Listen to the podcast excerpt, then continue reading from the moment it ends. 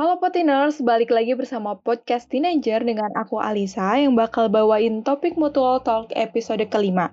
Oh ya, sebelumnya apa kabar Potiners semua? Baik-baik aja kan? Semoga selalu diberikan kesehatan ya, dan yang sekarang lagi sakit, semoga cepat sembuh. Amin ya robbal alamin.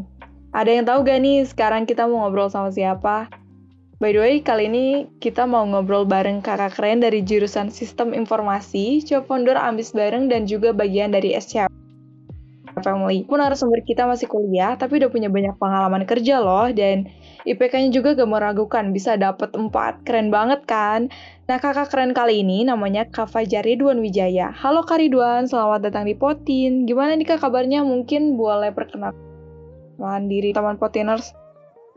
Halo semuanya, uh, kenalin nama aku Fajar Ridwan Wijaya, aku dari jurusan Sistem Informasi, sekarang lagi duduk di semester 2, dan kebetulan aku juga sekarang lagi kerja full time uh, sebagai social media spesialis di salah satu perusahaan gitu.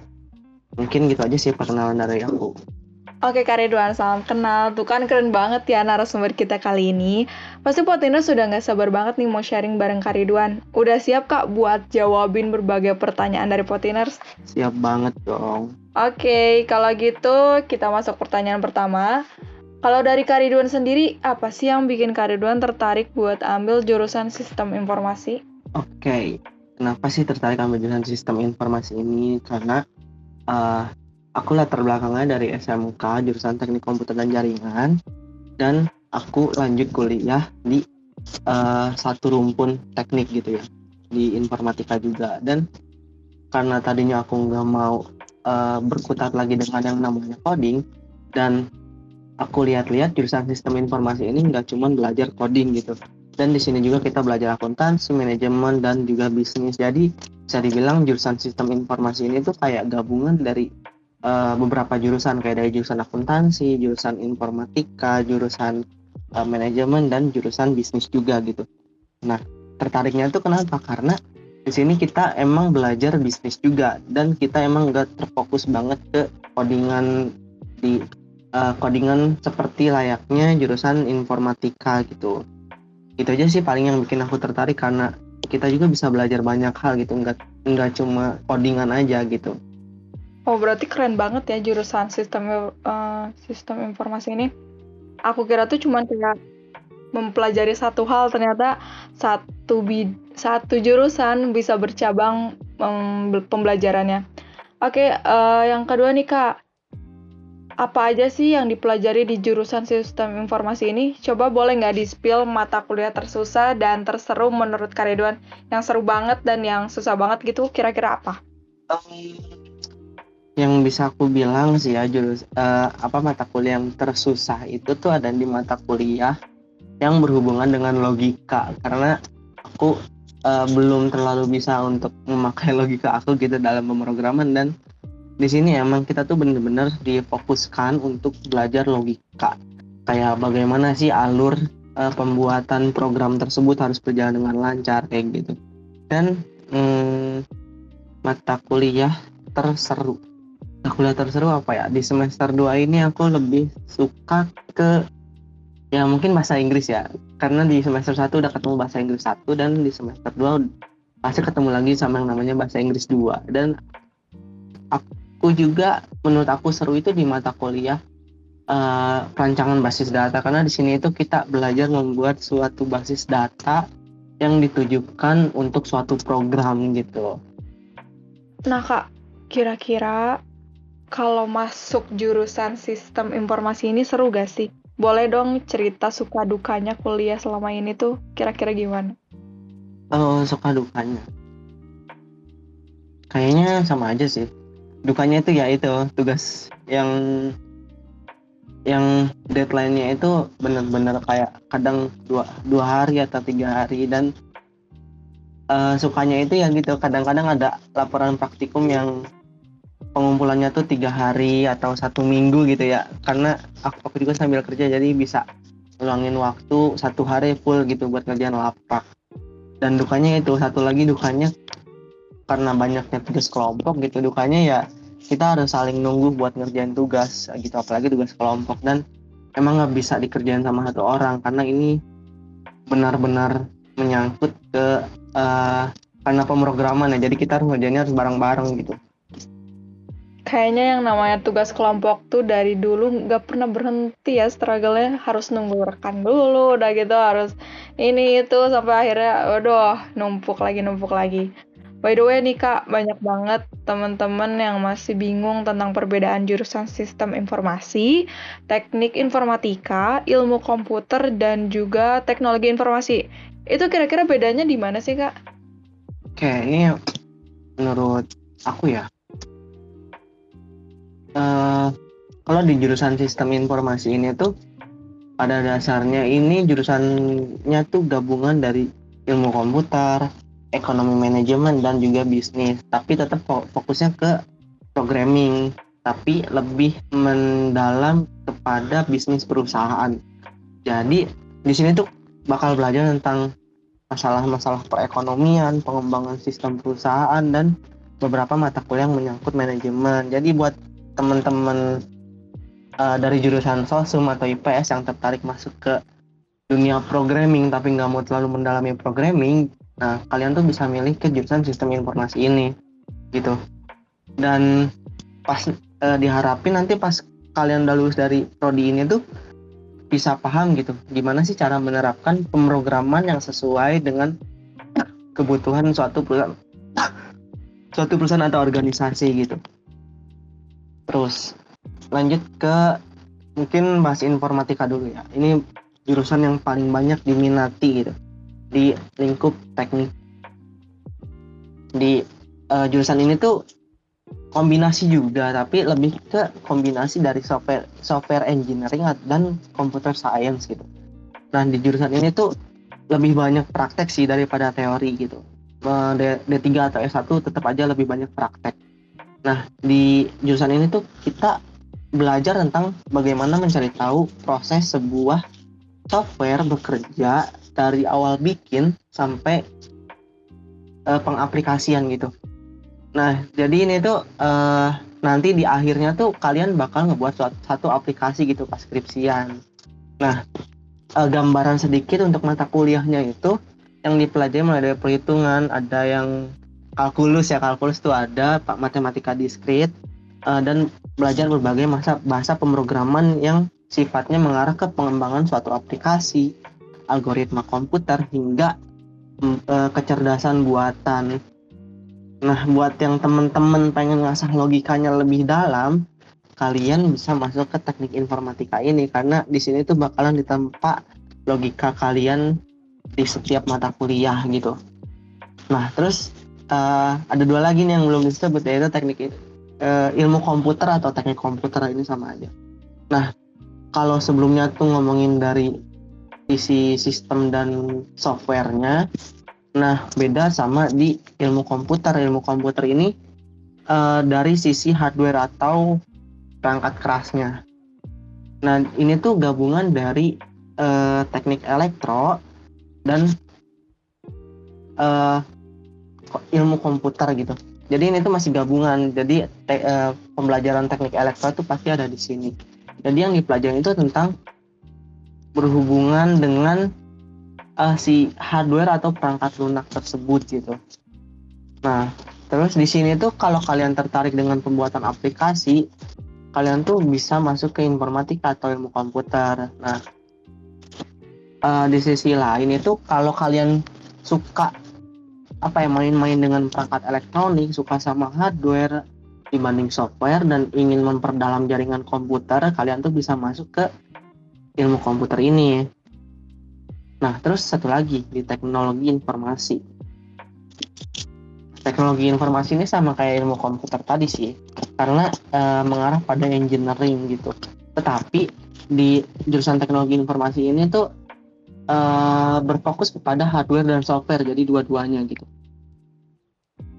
Nah, lulusan dari jurusan teknologi informasi ini tuh diharapin punya keahlian gitu di bidang perancangan teknologi, implementasi teknologi informasi, pengembangan serta manajemen dan dukungan terhadap sistem informasi. Nah, jadi ini tuh kayak apa ya nanti kalau kalian tuh punya teman dari jurusan sistem informasi, terus punya teman dari jurusan teknologi informasi, dari jurusan teknik informatika dan ilmu komputer kalau kalian bersatu tuh udah cocok banget deh kata kata aku Maya itu udah cocok banget gitu dari empat jurusan itu bersatu nah nanti kalian tuh bisa bikin suatu aplikasi yang wah gitu karena masing-masingnya tuh punya spesialisasi berbeda gitu dari setiap jurusan gitu Wah ternyata empat jurusan ini tuh kalau sekilas kayak sama aja. Ternyata ada ini ya ciri khasnya masing-masing. Tapi kalau misalnya buat prospek kerja jurusan-jurusan yang empat tadi itu kak setelah lulus nanti hampir sama atau gimana tuh? Kira-kira ada gak di antara jurusan itu yang prospek kerjanya lebih luas? Sebenarnya buat uh, prospek kerja kayak gitu sih tergantung ke orangnya ya mau kerja di bidang di bidangnya jurusan kuliah atau beda gitu. Nah sebenarnya sama aja sih karena kita ini sama-sama belajar pemrograman jadi yang namanya uh, prospek kerja ya kita di bidang IT gitu.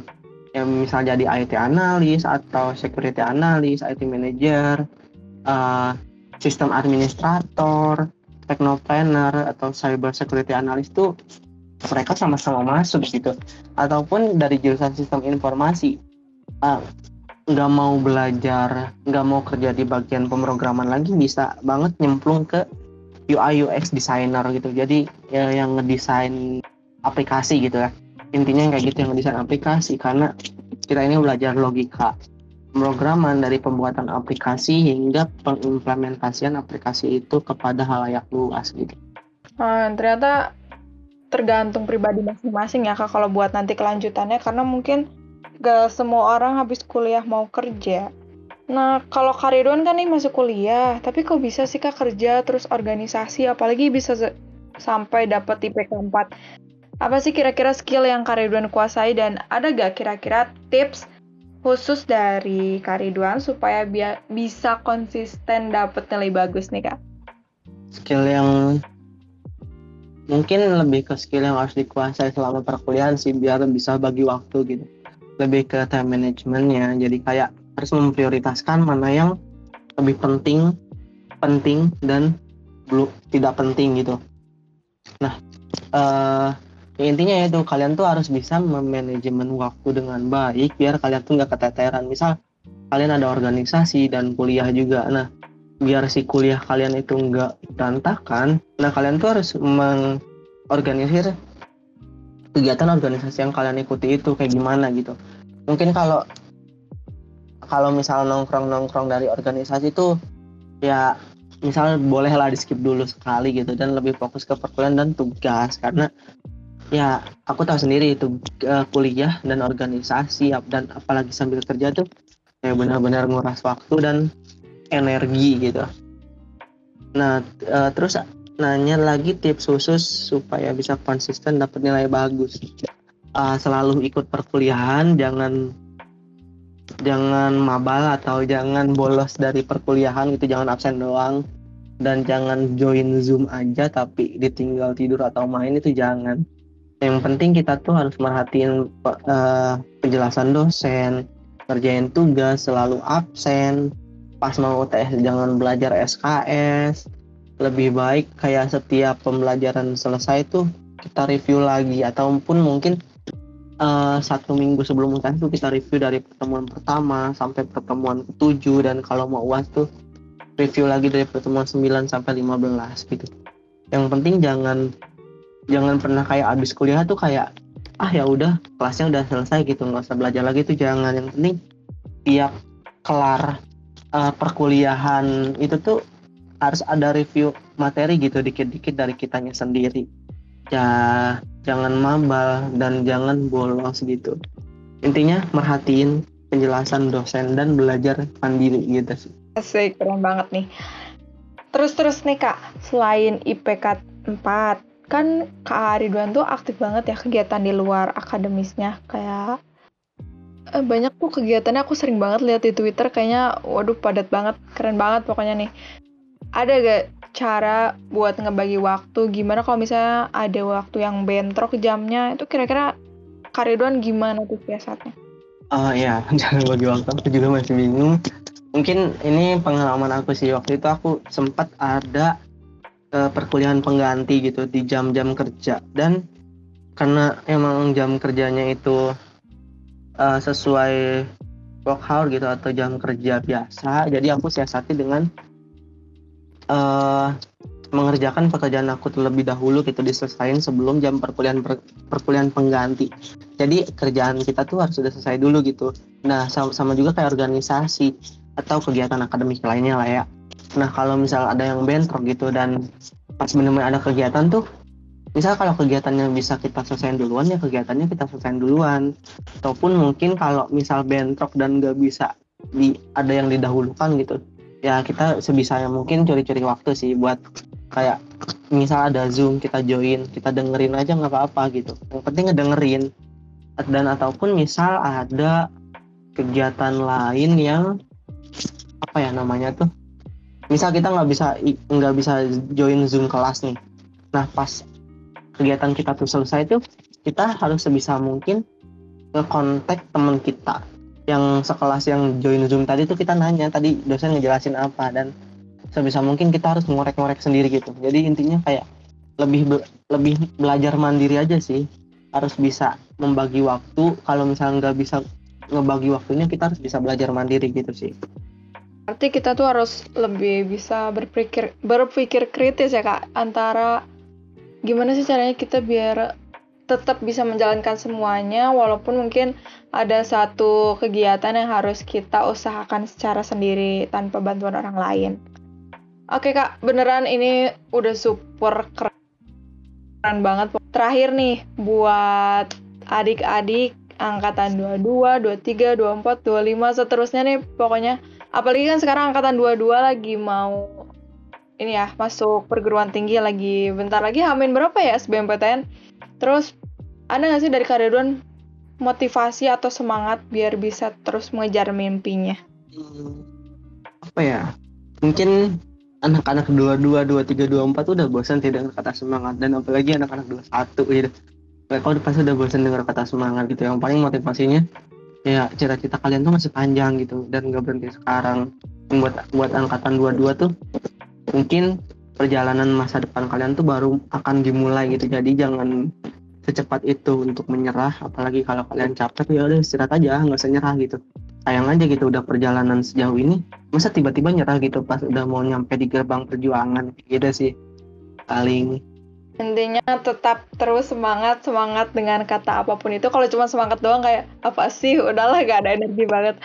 Oke kak. Ini udah aku berapa kali bilang keren soalnya keren banget. Makanya kita dari tim Potin khususnya mengucapkan banyak terima kasih untuk Karidwan udah mau nyempetin waktunya di tengah kesibukan yang sangat padat buat ngobrol bareng Potin dan Potiners. Terus makasih juga udah sharing semua pengalaman yang mungkin gak sembarang orang dong bisa denger ya. Makasih juga udah menginspirasi kita semua. Makasih banyak deh pokoknya. Semoga Karidwan selalu sehat dan sukses juga untuk karir ke depannya. Amin.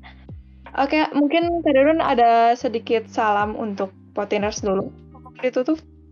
Gak ada salam mungkin ya terakhirnya itu mungkin semangat terus jangan pernah menyerah dengan apa pun dan tetap meraih cita-cita dan sampai membanggakan kedua orang tua. Asik. Oke, siap. Oke, potiners dengerin oke. Okay? Untuk hari ini semangat terus seperti kata Karidwan, jangan menyerah. Kalau menyerah, aduh sayang banget pokoknya perjalanan kalian. So, buat ini semua, thank you udah dengerin podcast episode ke ke berapa ya sekarang tadi? Episode ke-6 kali ini. Dan kalian juga makasih banget udah dengerin sampai akhir. Jangan lupa buat follow dan nyalain lonceng Potin. Kalian juga bisa follow Instagram Potin di @potin21. Jangan lupa subscribe juga ya Potin yang ada tanda serunya. Dan jangan bosan-bosan buat dengerin podcast ini. Thank you guys, stay healthy and see you on the next episode. Goodbye.